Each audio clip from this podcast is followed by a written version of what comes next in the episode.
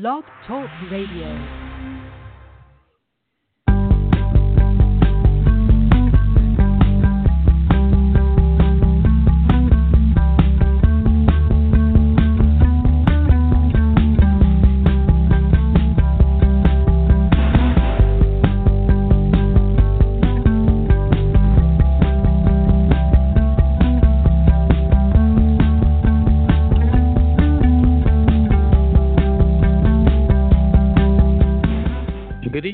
Welcome to Guys Guys Radio. This is your host, Robert Manny, broadcasting live from Harlem, New York City.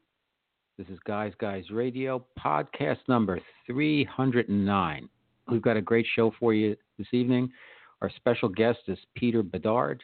He's got a book called Convergence Healing, Healing Pain with Energetic Love.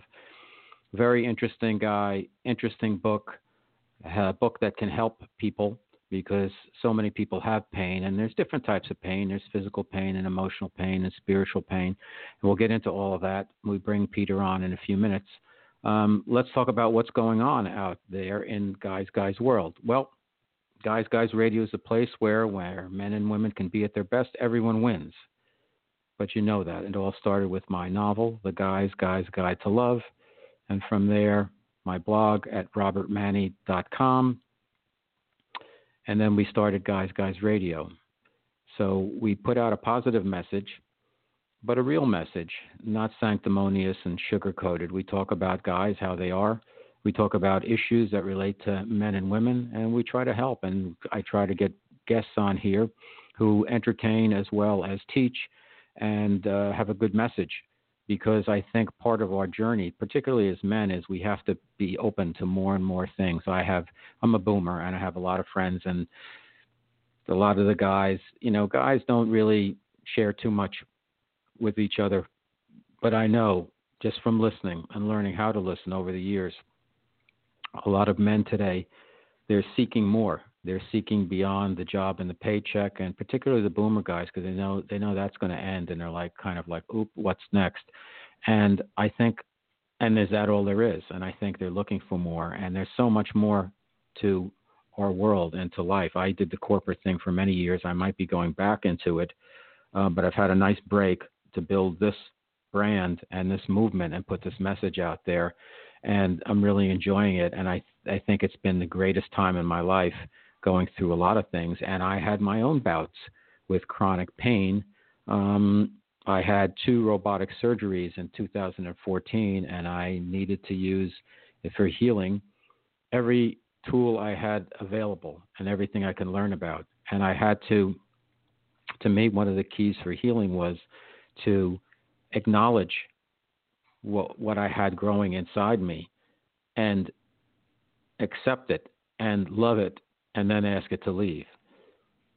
So Peter Bedard's going to come on here in a little bit, and we're going to talk about his book and how he dealt with his crisis, if you will. He basically got into an accident by getting tail-ended when I think he was on a motorcycle, and he died. And when it was time to go to the pearly gates, so to speak, they said, it's not your time, go back.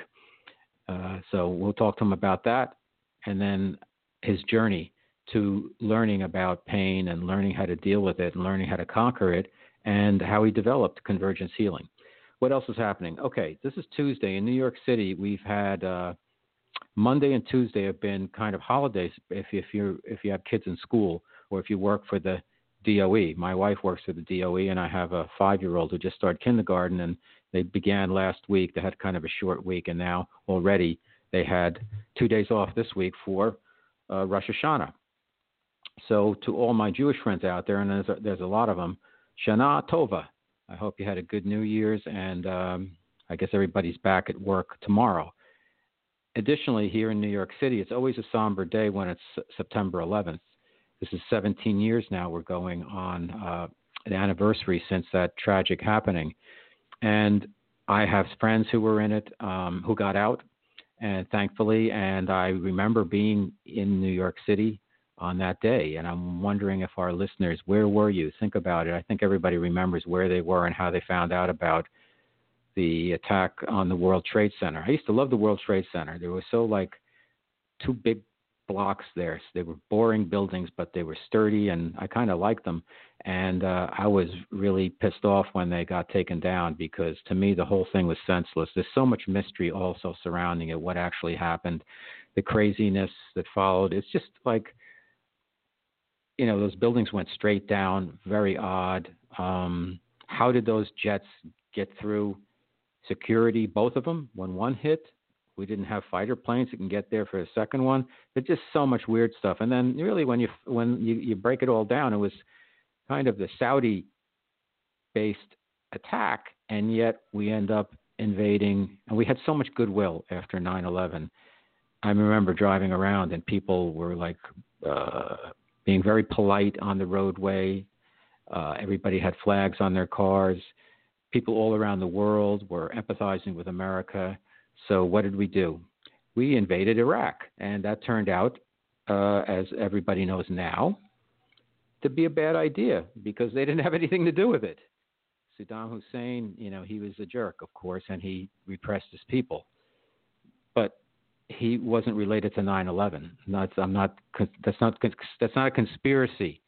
That's fact. And we know that now. And it was all about weapons of mass destruction. We went through that, and there was so much money spent in the Iraq war. And what did we really get out of that? There's so much turmoil still in the Middle East with Syria, and it's just a mess there. And it really bankrupted our country. We, you know, when Clinton was president, he left with a surplus. And when W left, we were just on the brink. And I think Obama did a good job resetting the economy. And Trump, with his maneuvers, you can't argue with the fact that, you know, the economy is pushing forward. We'll see what happens, you know, with those tax breaks and how it affects things, because our deficit's going to start skyrocketing soon. But the GMP is in the fours. It's been pretty good. So we'll keep all the other discussion of Trump and everything to the side. But, you know, I think Obama was the right man for the job with the economy at that time. And he really got everything pointed in the right direction, and Trump made some big moves, and it's kept things going. And, you know, they both take credit for it, but whatever. We're in a long-term growth spurt now, and we'll see what happens. And hopefully the economy is being managed a little more carefully. I know they're starting to loosen up the loaning process a little bit, loaning regulations. That's kind of a good thing and kind of not a good thing. I know when I just went through refinancing, and it was brutal. I had to show bank statements for my 5-year-old, literally, true. So, you know, there's one thing about regulations. There's another thing about being a little bit too stringent. So there is a happy medium. So we're learning and we're growing. And hopefully, you know, this divisiveness in our country can come to an end at some point, where people realize, listen, we're all Americans. Hopefully on a day like 9/11, people realize, like, hey, you know what? We're Americans, and we got attacked, and we're not going to let that happen again. So we'll see what happens. So God bless everybody who was involved in that. I have a good friend. He was actually working in World Trade Center number 1. He got out. He told me that he saw some bad behavior on the way out, and that he was told on the way down, leading people going downstairs, that they were being told by some officials, who I will say are nameless, what department, were saying, go back up. And that would have been a really bad idea. So thank God he and a lot of other people got out on that day. And let's hope that this doesn't happen again. So let's move on. The Hurricane Florence, heading towards North Carolina, South Carolina. It's supposed to hit land Thursday or Friday. Bless those people who are down there, because it's speeding up, and it's going to be maybe a Category 4. So that's a little bit that's like Sandy was a few years ago when it hit New Jersey and the Jersey Shore. And I have a place down there, and we got whacked.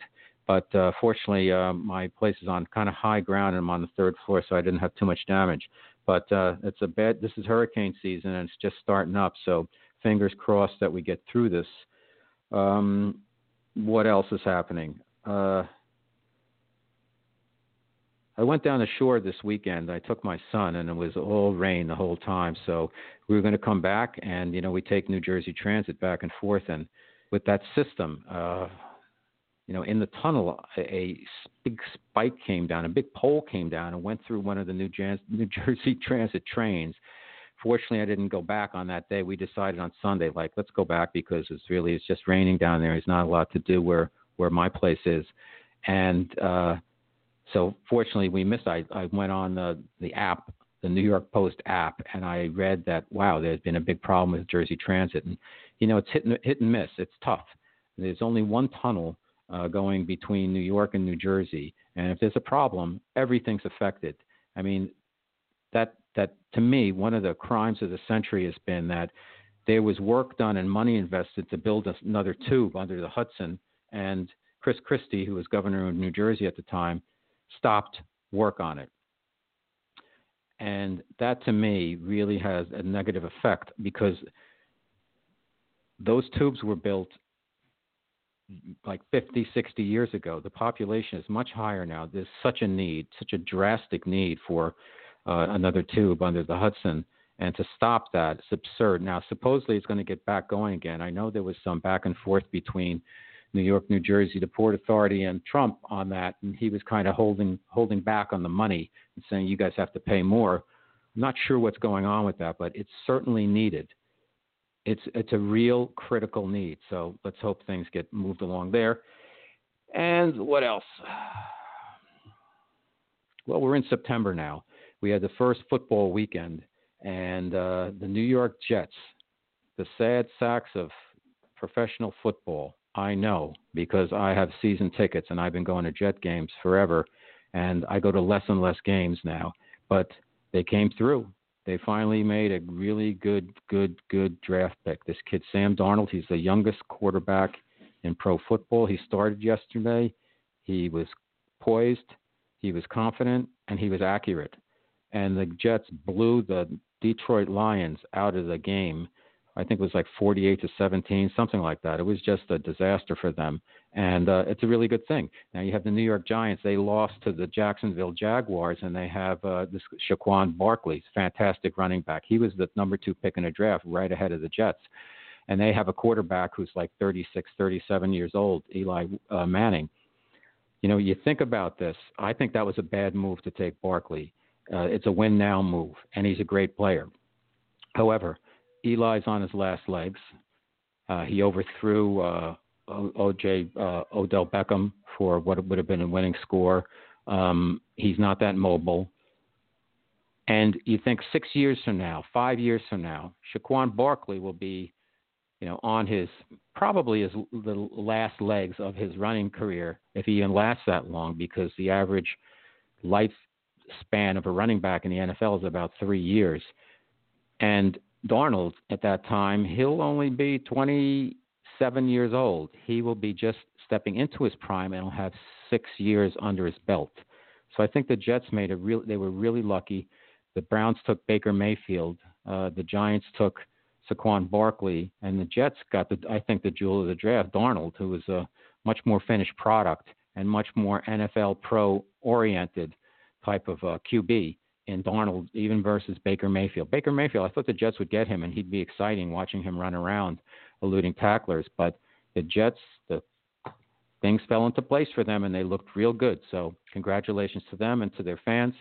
We're going to take a super short break, and then we're going to come back, and we're going to talk about pain and healing and stuff like that. So let's get on with Guys Guys Radio, and we'll be back in a minute.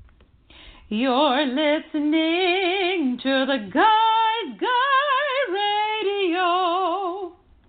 All right, let's talk about our special guest, Peter Bedard. He's got an MA in Consciousness Studies and extensive training in hypnotherapy and alternative health.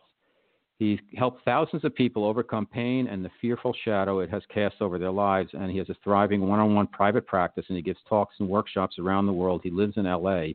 He wrote this book called Convergence Healing, Healing Pain with Energetic Love. He wrote it with a guy, a buddy of his, I guess, is a screenwriter, Brian Sheffield Hunt, and they did a great job on the book. And that's out now. Simon & Schuster is the publisher, and he has a 10-point process that explains non-invasive, life-altering practices to help you permanently heal your body, mind, and spirit.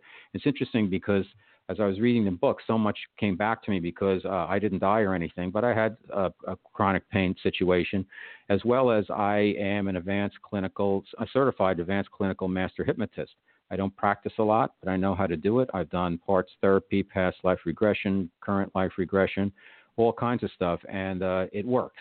And Peter discovered hypnosis, and he went on to build a very successful career, and now he's got a brand, if you will, for it, and a process called Convergence Healing. So we're going to bring him on right now to Guys Guys Radio. Good evening, Peter. Welcome to Guys Guys Radio. Hey, I'm glad to be here. I enjoyed your commentary at the beginning. Oh, well, thank you. Thank you very much. I like your sports analyst. Yeah. Well, I got to tell you, I really enjoyed the book, and I got a lot of questions. Usually I write down like about a dozen issues I want to talk about, but for your thing, I wrote down about 23 different things. So let's get right at it. Nice. Started, it's interesting that to me, the most provocative part of the book, where you kind of bounce around in the book, going back and forth in terms of the process and some things that happened to you, but maybe we should start with the kind of tipping point in your journey, which was you had an accident. And then you passed, and then you were told it's not time. So can you give us a quick rundown on what exactly happened? Sure. That was sort of the kickoff. So when I was a kid, I was 17, close to 18, and I was very excited about this because my grandfather played banjo in just occasionally on some vaudeville circuit type of things. And there was a theater in my hometown that actually had vaudeville. And, it had the Red Hot Mama and the Boo Hiss Villain and that type of stuff. And you drink beer and throw popcorn. And I loved it. And I actually got into a show, and I was in a show, and I just felt like I was doing something cool that my grandfather did. And I was, like I said, I was almost 18, and I was getting ready to go to the cast party after the show, and my parents said no, I had to come home. And so being the good son, I came home, but I was pissed. I was very, very, very angry. And I was riding my motorbike, which is sort of a cross between a motorcycle and a bike. It's a motorized bike in a way. It's a European English style. And I was driving that home and angry. And a car came up behind me as I was going into a curve. And there was a semi-truck parked in the curve up in front of me. And that car pushed my back tire and pushed me into the parked semi-truck. And I jumped out of my body before impacting, so I actually got to watch the whole thing, which was very, very interesting, to sort of have that detached quality of watching my body hit the truck and bouncing out in the street and the car drive away. And that anger that I felt was gone in that moment of jumping out of my body and dying. There was no more anger. There was more of a sense of curiosity, kind of like a, oh, that's interesting kind of experience. And I watched the whole thing. I went to the other side, which is a little longer story. On the other side, I was told I had to come back, and I was pissed. And when I got rejected, what I thought was rejection, all that anger came back. But on the other side, there was absolute bliss and joy, and there's not enough adjectives to actually truly identify that feeling of absolute wholeness and being home on that other side. So I jokingly say this, but I highly recommend death. It's the best thing that ever happened to me. It seems like when people have these near-death experiences and they come back, everybody has a different – there's some differences in their experience, and I'm sure you've talked to people and studied people who've had near-death experiences. And there's some similarities and some differences, and I guess it's all on your perspective and your expectations.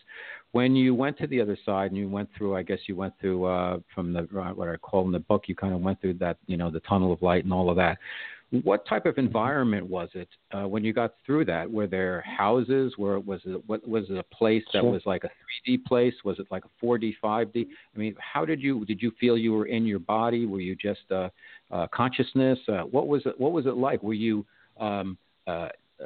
anxious? Did you have, what was your feelings and everything at all of that? Sure. So for me, there are a lot of commonalities. A lot of people, there's more and more of a tunnel type of experience that's happening for people.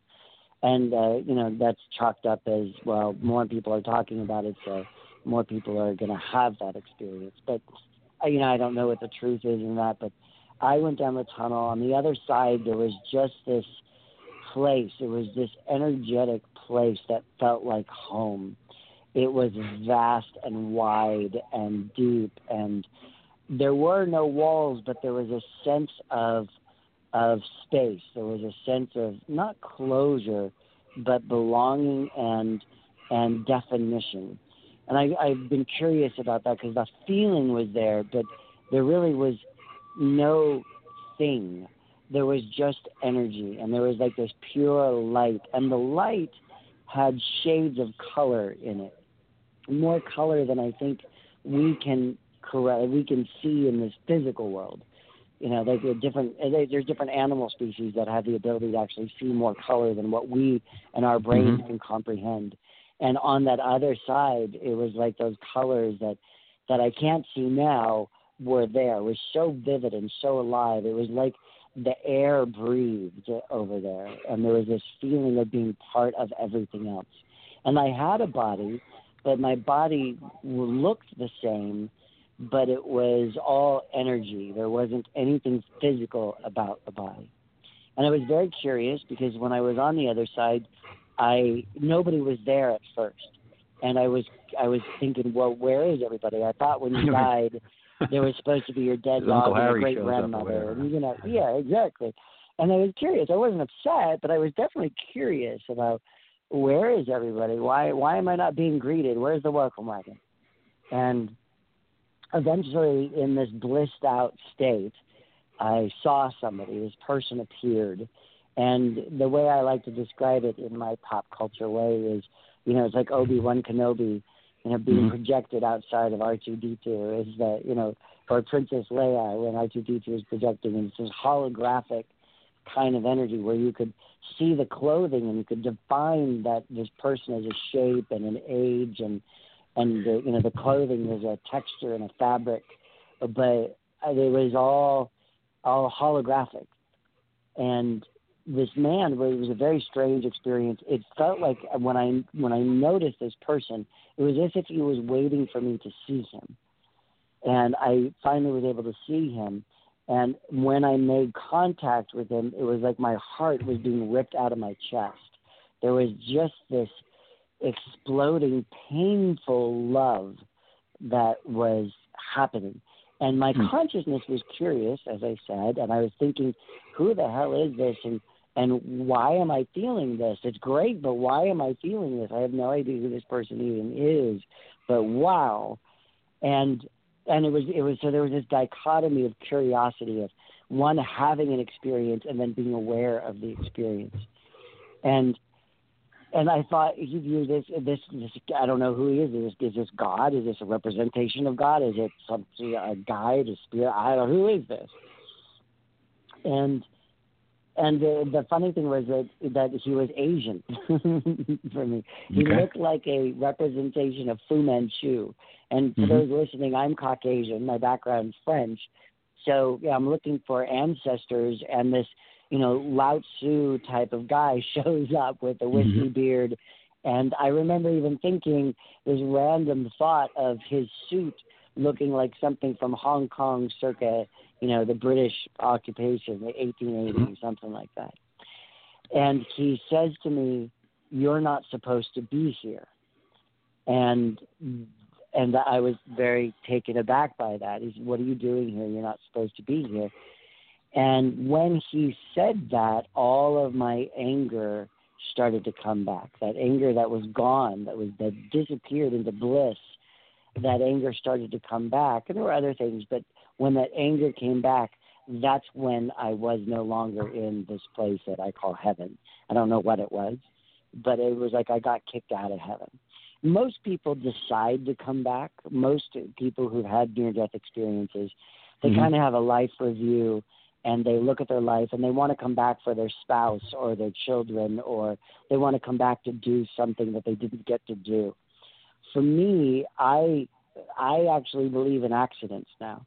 Because this thing happened to me, this accident happened to me, and they weren't prepared on the other side. If there were no accidents at all, then they would have been waiting for me and like, hey, glad you're here. But They weren't ready for me, and I wasn't supposed to be there.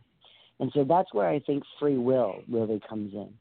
So it wasn't my time. I felt like I got kicked out of heaven, but the actual reality was that I had stuff to still do. So I came back, not with that awareness. Now, you when you came back, you were all mangled up because you were really in bad shape from this crash. How long did it feel like between the time you had the accident and you had your kind of outer body experience and then go to the other side and then come back? What did it feel like time-wise for you? And how long was it really? I tried to track it. So I've tried to track it. There is no police report and no accident report and no ambulance report. So I'm not sure how I got from where I was in the street to the hospital. I saw the EMTs show up, so somebody had to call the EMTs, but there's no record of them. So, and there's no police report about it. And I don't know who called them to get them there, but the time that I was out of my body was very short. The time I was on the other side felt like hours. In actuality, what I tried to calculate is like going back and seeing what the response time was in that part of, where I grew up. Like how long did it take for somebody to call 911 and the ambulance to arrive? And then to find me, it was late at night when I did this in a suburban sort of theater neighborhood. So there weren't any people around at the time that I was sick. So unless somebody was looking from their window or they just happened to drive by, I don't know how much time lapsed between that awareness and that phone call. But it was about 15 minutes. In general, the ambulance time was about 12 to 15 minutes on average at that time. And when the EMTs came, I'm sure I'd already been out for a few minutes, if not like 20. I'm calculating that I was out of my body for about 45 minutes, and I was on the other side for about 20-something in that. That's just what I've been able to try and figure out. So I was dead, in my understanding of that, for about 20-something minutes. Now, before we kind of move on, because I want to get into the book, but just this is an interesting area. And were you, prior to this, I know you were angry from what you've said, but were you a spiritual, a religious person, spiritual, agnostic, atheist, whatever, and did any of this change your view? Oh, it was a huge change, but I hid this for a long time. So prior to this experience, my dad was Catholic. My mom was Episcopalian. We would go to the Episcopal Church for holidays and the Catholic Church weekly. I rebelled against that. I never understood that, so I never really connected with that Christianity in that way. And I rebelled a lot at that time. I had to make a deal with my parents that if I received it's not communion, I don't forget what it's called. When you do when you're 18, 17. Confirmation. I forget what it's called. Confirmation. That if I did confirmation, they would leave me alone. They wouldn't push me into the church anymore. And so we made this agreement. So I was a very spiritual kid. I always felt very connected, and church always felt very disconnected for me. I felt connected to the universe, to God, when I was in nature, when I was outside, when I was hiking, when I was in the trees, when I was digging in the ground and getting my hands dirty. That's where I felt God. Gotcha. Yeah. Okay, so you, I just want to do this quickly because I want to get a lot in with you. So you're in the hospital. You're really banged up, broken bones all over the place, just totally smashed, and you went through a series of different treatments, if you will. So maybe just give us a little bit of highlights. You started with the painkiller, the opioids and all of that, and then you saw some other specialists, and then you kind of went along, and you ultimately landed on hypnosis. Tell us about the different steps along that path. Sure. So when my body was banged into the truck, I shattered my left knee into little tiny bits, and they flew in a whole bunch of surgeons from the NFL to actually fix my leg because the injury was from the back of the knee. And so the bones on either, the top and bottom of the kneecap was in place, but everything else was in the little bits. And so they actually did a very cutting-edge surgery at the time, and they glued together a lot of my bones. There's a few pins, but they glued them together. And so the Western allopathic world was amazing for putting my knee back together. Now, I also split my wrist. I lost all the nerves in my right hand. I had undiagnosed brain damage. I had I cracked 5 vertebrae. That was my the beginning of what I call my cascade of pain. And I ended up with fibromyalgia and arthritis and asthma and bronchitis and sciatica. I had severe anxiety and depression. I had chronic pain for decades. I learned how to walk again. I lost my purpose in the world. I was an athlete and a dancer. I understood how to be in the world in that way, and I couldn't do that anymore. So that was losing my voice. My white blood cells were attacking my red blood cells. My hemoglobin was splitting and becoming toxic and shutting down my organs. All this kind of stuff was happening, and that's over many years. I dehydrated several times severely. I was in the hospital close to death 4 times after that. And the doctors were able, like I said, to put my leg back together. But beyond that, all they kept trying to give me was more drugs, more painkillers, and more surgeries. And it was always with the statement, well, this might help. And I don't like might. I'm not that kind of gambler. Right. I don't like might help. So I actually didn't do things, a lot of that. I just had pain, severe pain, where at one point I was working a job and I was visiting a friend in another city and I was waiting for him to show up at the restaurant that we were meeting at, and I was just sitting in the sort of bar area waiting, and somebody came up to me and said, "Are you okay?" And I looked at him kind of confused, like, what are you talking about? I'm not sure why you're asking me this.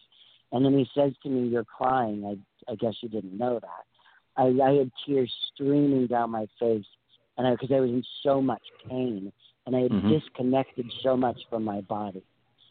So eventually what I did is I stumbled into holistic therapies. I had many little miracles along the way that led me to my healing, and I discovered all kinds of stuff. I even started to film it, and I created a little YouTube show called Create Your Health, and I just started filming people about what they were doing and how they were bringing wellness into the world. So I did everything I could. I did everything as crazy as if somebody said, "Hey, I did this and it worked," I said, "Great, I'll give it a shot." And I rolled my eyes a lot, but I opened up to it and I gave it value. And I started to slowly heal. And in that healing, I discovered all kinds of stuff from, Rolfing type of massage and iridology and chiropractic and acupuncture and all stuff that's kind of mainstream now. But this has been, this was a journey over 30 years. And I also discovered that if I started working on myself on multiple layers, then my healing accelerated. So I give the example all the time. One of my football players come to me and he broke his leg. Well, there's that physical pain of the leg. So that's the body. Right. But there's that mental anguish in the head of what am I going to do? How am I going to survive? How am I going to pay that, house? I just bought a $14 million house. Am I going to lose my contract? That type of stuff. And then there's that heart-based pain and that emotional, spiritual pain of that broken heart of that football player maybe never being able to play again, never being able to do what he loved again, which was like me, never being able to dance again and do that career and that way of being and how I knew how to be in the world since a very young age, just like my football player, right? And so the wound happens on all those levels, and I started thinking, well, what if the healing happened on all those levels? And back in the day, there was something that they were coming up with, what they were calling a cocktail, like a drug cocktail for cancer and for HIV and stuff like that. And I thought, well, what would a holistic cocktail look like? And so I started looking for therapies that would be healing on that mind area, to handle that anguish, that would be healing in the heart, passion that was lost, and the healing in the body as well. And I started combining that. And then I started going to actual pain itself. Because so much of us treat the pain like that 17-year-old rebel. And that rebel has messed up. And everybody's telling that rebel how to fix the problem. And nobody bothers to go to the rebel and say, "Hey, how do you want to fix it?" And we walk around with this experience. There's a part of us that's in pain, and we beat it up, and we wag our fingers at it. We tell it how to fix itself, and the doctors do, our friends do, our family members do, and we, using our conscious brain or even yelling at it and saying, "I'm angry at you. Why are you doing this? I'm embarrassed of you. I'm ashamed of you." Whether it's something like weight or a broken bone or a broken heart, we beat these parts of us up. And so I started to redefine that relationship and say, well, what would happen if I loved the part of me that was hurting? And so when I work with my cancer clients, I ask them to love their tumor. And that sounds a little crazy, but I know that when I feel loved, I could do anything. So what if instead of beating up that tumor or the addiction or the anxiety, instead of beating it up, what if we loved it? And what if we actually asked it to guide our healing? So instead of telling it how to fix itself, if we actually learn to just be quiet and listen and love that part and ask it to communicate with us. And so this turned into that process you mentioned that my book is titled Convergence Healing. And it's really a process in learning to love the parts of you that are suffering, letting the parts guide you in the healing, and letting that healing be physical, mental, and spiritual. Great answer. Tell us about, now you did hit one high note throughout the process in building your convergence healing model, if you will, is hypnosis. There's a lot about hypnosis on there. As I had mentioned in the intro, you know, I am a hypnotist and I could totally relate to how you deal with your clients. And I guess you did help hypnosis.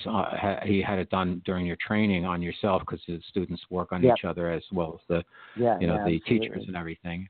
What struck you as so important and as kind of a breakthrough for you about hypnosis? So what I first did is I started to get a master's degree in what's called consciousness studies, which was the study of everything from the different kinds of theologies to different kinds of science, cosmology, quantum theory, that type of stuff. While I was doing that, I went to school as well, and I was in a year-plus training program for hypnosis work. And what those programs taught me is that the mind is everything, and you can't separate the mind from the body. So many people are trying to heal themselves by only working on the body level, or the doctors are telling them that it's all in their mind. And it is all in their mind. It's in the mind-body, the body-mind as one thing. The mind can't be separated from the body, and the body cannot be separated from the mind. They are one and the same. And hypnosis treats the body and mind as a single thing. So when you're working in hypnosis, you're working with the whole person, as you know. You're working with the whole state of being, someone's full consciousness. And you're allowing them to and guiding them to start seeing themselves as healthy. We get hijacked by our fear and our pain and all of that type of stuff. Yes. We get hijacked and taken over by that stuff. And we spend all of our consciousness, all of our awareness stuck in that thinking. I like to use, I have a few little businesses, and I love the 80-20 rule when you look at business. And the basic idea is that 80% of your income is going to come from 20% of your sales, or 20% of your customers. Mm-hmm. So what if we started applying that holistically? Because normally we're spending all of our life energy, our thoughts, everything, at least 80% of who we are, and we're focusing on what we don't want. And we're focusing on our misery, and we're just recreating that misery. And when you can switch that, and hypnosis is extremely powerful in helping people to do that, when you can switch that thinking and you can get people to visualize, imagine, and think about what it's like to tell a new story instead of the pain story that they've been telling, but a new story, a story of, let's say, happy, joyous, and free. When you can get people to connect with that new story and using hypnosis, they could see it and smell it and taste it and know it with all the cells of their body. They actually are directly communicating, as you know, with the cells. Is when we have those experiences of pain and we're focused on that pain, we are sending a direct message to our body, and we're sending out all of those stress chemicals into our body. And when we switch that story into being conscious and aware, and we could focus on happy, joyous, and free, then we're sending a completely different chemical message into our body. Yeah, it's interesting because I noticed that reading your kind of case studies, if you will, the examples in the book that you did, like parts therapy, and you did some regressions, where it's the old story where some somebody grows up and they're afraid of the water. Well, why are you afraid of the water? And they don't know. And then you regress them back. And like when they were 4 years old, they fell in the pool and mommy was drinking a martini talking to the lifeguard and she didn't notice until it was almost too late. And you had that stored. Yeah, right. And then you take them back to that point and then you kind of rewire them their consciousness. And they get over it. And it works. It works because you're really just reframing everything for them. An interesting part of this, one of the things I picked up, you know, when I had the, like one of the, if not the best surgeon in New York, and I just fell into it when I had 2 robotic surgeries on my kidneys and everything turned out perfectly. And that was, I don't even have MRIs anymore. They said, you're good. And, I said, well, what happened? Why did I get this? And they said, oh, it's sporadic. My surgeon said it's sporadic. And I'm like, wow, great surgeon, lousy answer.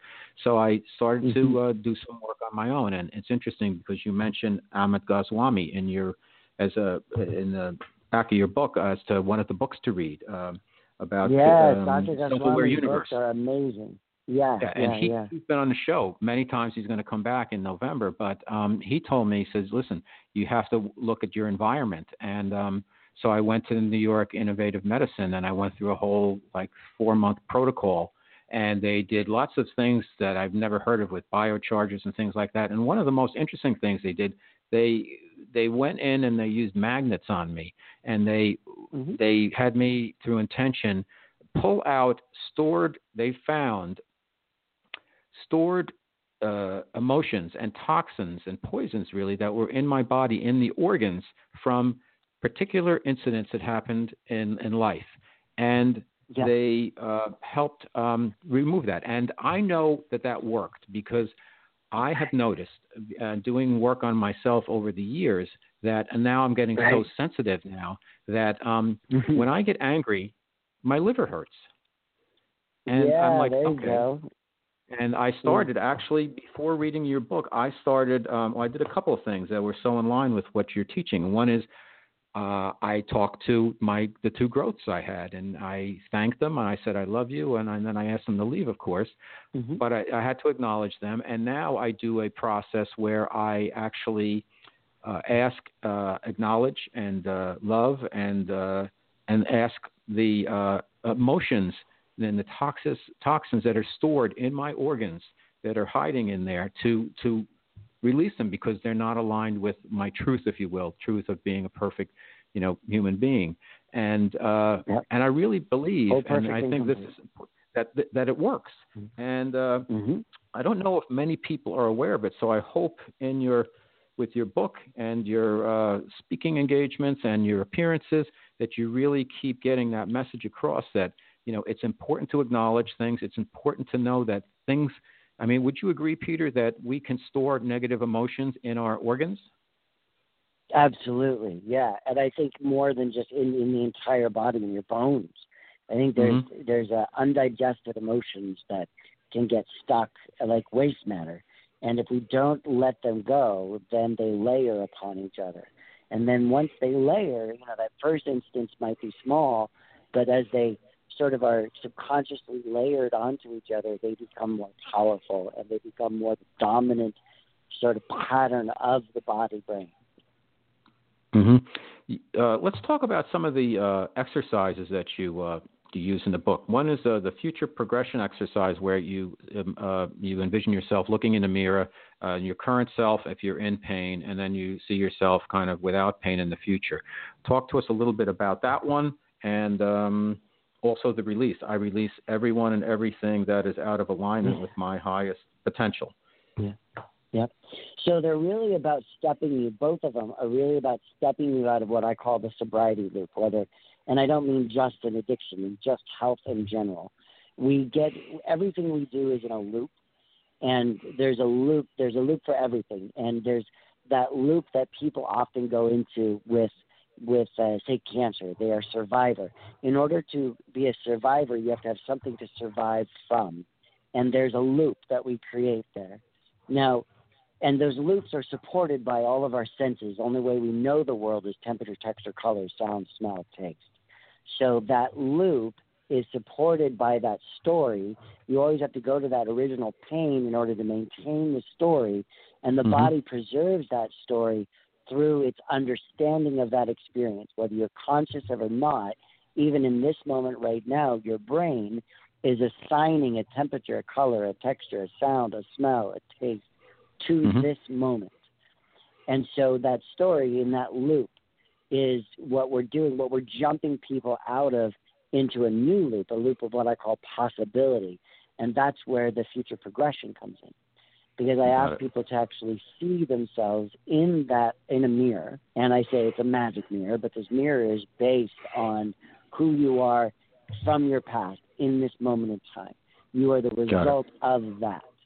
And so if you're going to change that reflection in the mirror, then you need to change what is being put into the mirror, the data that's being put into the mirror. So let's actually step out of that old loop and let's step into this new loop. And can you visualize, imagine, think about a color, a temperature, a taste, a texture to mm-hmm. your happiness? Is there a taste of your joy? Is there a color to that bliss? And now can you actually connect that with your physiology? Can you feel that color? Can you feel that temperature? Because when we have a feeling and a thought, and those two things come together, it creates, in my opinion, reality. So that's the quantum collapse. And mm-hmm. most of us are doing this passively and subconsciously and through our pain. We have a thought that I'm unworthy, and we have a feeling that's an emptiness or a stabbing in the heart. Those two things come together, and boom, now you actually have the reality that you're living in. So what if you get a conscious creativity, and you mm-hmm. start, looking in that mirror, and you say, well, I'm going to have the thought of, maybe it's too much to think I'm fantastic, but what about the contrary? Because some people, it's hard for them to jump from, I'm a piece of crap to I'm absolutely amazing, right? So what if it's just I'm okay? Mm-hmm. I do this a lot with my people struggling with addiction. I'm okay. I'm not that bad. I'm okay. And then what if they actually put a feeling to being okay, and maybe it's like a calmness in their belly? And so that starts to shift the reality that they're living in. And we would build upon that to actually see, know, be a different person based on what they are creating in the moment right now. Because you're mm-hmm. looking into the mirror to see who you are maybe a day from now, maybe 6 months from now. Based on who you are today creates who you will be, that reflection of you tomorrow. Yep. It's like the brain is the future progression. Yeah. Yep. It's like the brain is like a processor, so we have to be careful on how we manage it. Now, when Absolutely. You when you identify pain, Peter, when you teach your clients, there's four things they should say to themselves as they're kind of dealing with the pain and want to release it. Like, thank you, I love you, I am sorry, and forgive me. And I just had a question about mm-hmm. this. It's for my own edification because I agree with the process mm-hmm. completely. What do you mean by when you're talking to the pain and saying, I'm sorry, forgive me? Why are you saying, why? Sure. And I'm not putting it on the defensive. I'm just curious as to what's behind the thought of saying, I'm sorry and forgive me. I can see I love you now, please leave. And thank you for teaching me. But why is the, I'm sorry and forgive me? Well, the whole process first came to me in my own healing that I had to surrender to the pain. I had to be with the pain in order mm-hmm. for it to now go away. I had to recognize it. I couldn't ignore it anymore. And so, thank you, I love you, I'm sorry, forgive me was something I automatically started to do. And then I discovered that it's actually a process in Hawaiian shamanism that's called ho'oponopono. And so people want to look that up. It's really amazing. We say thank you because it's this part of us, maybe it's a part, maybe it's an organ, that's been holding on to it until we're ready to deal with it. Right. And I look at all pain as having a purpose. And so it's holding on to that pain because that pain is something to share with us. It has something to teach us. Pain is either going to overwhelm us and destroy us, or it's going to call us into our greatness. It's going to step us up, and we're going to become even bigger and more amazing than we used to be. So thank you. I love you because, as you know, I said that when I feel mm-hmm. loved, I can do anything. So let's love this part. Thank you. I love you. And I'm sorry because it sucks. Because there's this part, it's compassion. I'm having compassion for this part that's been suffering, this part of me that has been hurting and that I've not been able to deal with. And so that leads to forgive me. Forgive me if I've contributed to your pain in any way. Got it. So okay. I always do it this way with people, like in hypnosis, or I'll put them into a trance or just a relaxed state of being, and I'll say, hey, all right, that part of you that's in pain, let's bring it out of you. Let's step it out of you and let it take on a shape and a form, let's say, and give it a name. Maybe it's a cloud, a thunderstorm, and its name's Bob. So they Bob the thunderstorm. So that's the image of your pain. Now we're going to talk to Bob. And when you say, thank you, I love you, I'm sorry, forgive me to Bob, does Bob get more angry or less angry? Does Bob's pain go up or does Bob's pain go down? Now you're developing a relationship with Bob and you're communicating with Bob. So then let's ask Bob what Bob needs in order to heal. And so that's part of that process. It's a loving, kind, internally directed process. And, you know, I'm a holistic guy, but I really work on not putting my beliefs on somebody else. So if they connect with that part of them that's hurting, whether it's an addiction or an anxiety or a tumor, and they said that Bob, their thunderstorm, and they say, Bob, what do I need to do? And Bob says, I want to go to that surgery. Then I honor that, and I get them to that surgery.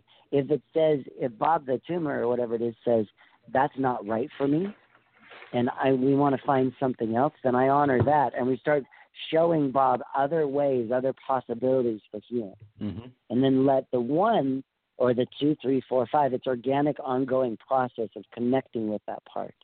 But we say, thank you, I love you, I'm sorry, forgive me, because it really acknowledges that part of us. If you were the part of me that was in pain, and I went up to you and I said, thank you for holding on to this for me. I wasn't able to handle it, but I am now. Mm-hmm. You can feel an emotional shift, so thank you. And then if I said, hey, I love you, instead of beating you up, right, making you wrong and bad and shameful, and I say, I love you, man. Thank you, I love you. That creates an emotional shift as well. And if I say, I'm so sorry, you've been suffering, just to say that to people, you know, to the parts of us is incredibly healing. You know? And forgive me, you know, I was ignorant, or I contributed to the pain and I didn't realize it, I didn't know it, or anything like that. Forgive me for not addressing it sooner, for shoving it down, for acting like it wasn't important. Forgive me. Got it. You also recommend mantras, and talk to us a little bit about why you think how mantras can work for people, and how somebody can help choose their mantra, and kind of why you believe that they're helpful. So I love the woo-woo world, and I love the woo-woo world. You know, mantras are kind of part of that woo-woo world. But the science is really interesting. Whatever you think about, your brain will make what we call brain space for that. So if you think about football a lot, your brain is going to have space in it for football. And it's going to make room for that. Whatever you think about a lot, or what you're good at, it's going to make space for it. If you're good at having an addiction, your brain is going to actually make space for that addiction, and it's going to support that addiction. And you're going to get better at it. It's like riding a bike. Your brain will start to make space for that skill. So mantras are, most people have especially when they're in pain, they have an obsessive subconscious mantra already happening. A mantra is just a repeating. It's just a repeating of a sound, a phrase, a word, a belief. And their mantra might be something, mine, this was mine. You're no good piece of crap and nobody loves you. And I wasn't even aware of that. But that's what was playing in the background of my pain. And that just kept sort of going on and on and on. And when people would try to help me, I would default to that belief, I'm not worth it. Right? I'm a no good piece of crap. Nobody is gonna what's the point? That type of thing. And so I had a mantra, but it was a harmful mantra. It's those repetitive chorus of thoughts and words and opinions and judgments that are playing in your head.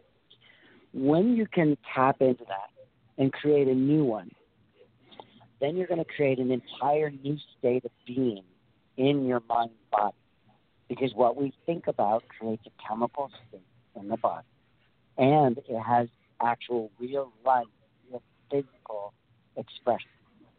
So if you can create a mantra, and, you know, my mantra initially was think nothing, because I was so consumed by my feelings, and I was talking about suicidal thoughts. And if I found myself chanting things like nothing, I couldn't engage in that suicidal thought, you know, pattern. And so there were times when 24/7 I was like, and I would interrupt the point by doing it. Then the idea of fear started to bother me. Thank God. It started to bother me. I wanted to say it. I wanted to keep going back. So I just started chanting. Say.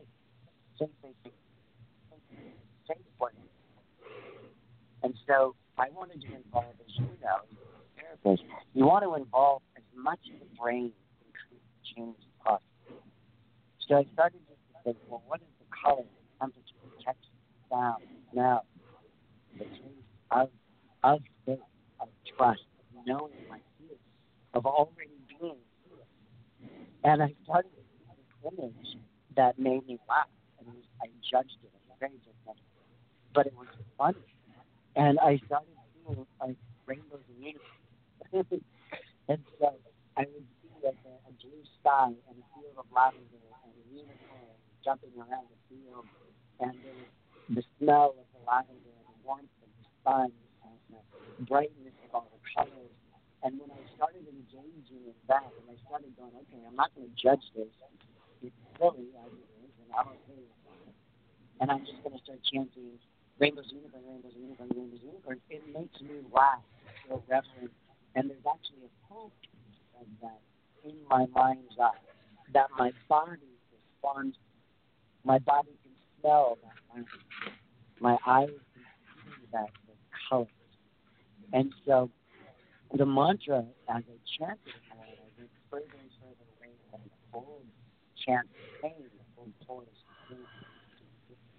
Things and I went and rained up the universe. The laughter started to shift my wellness, and I started to become more and more open to you, and more and more extreme. So rainbows and unicorns. It took me a while to get there. Mm-hmm. Mm-hmm.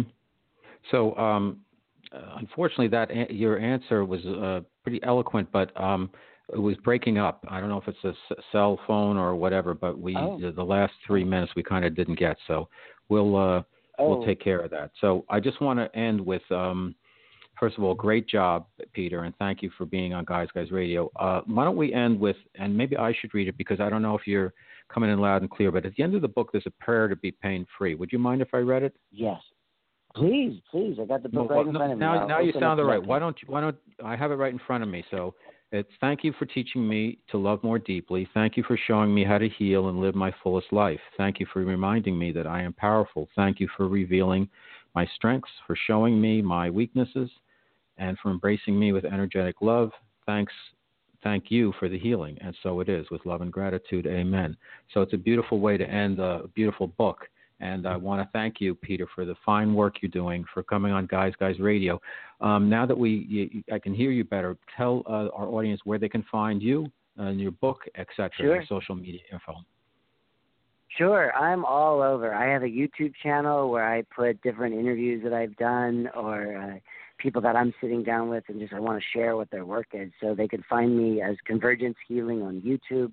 They can find me Convergence Healing on Facebook. I'm on Instagram with Convergence Healing as well. That's my brand. And they could always email me through any of those sites, message me through any of those sites.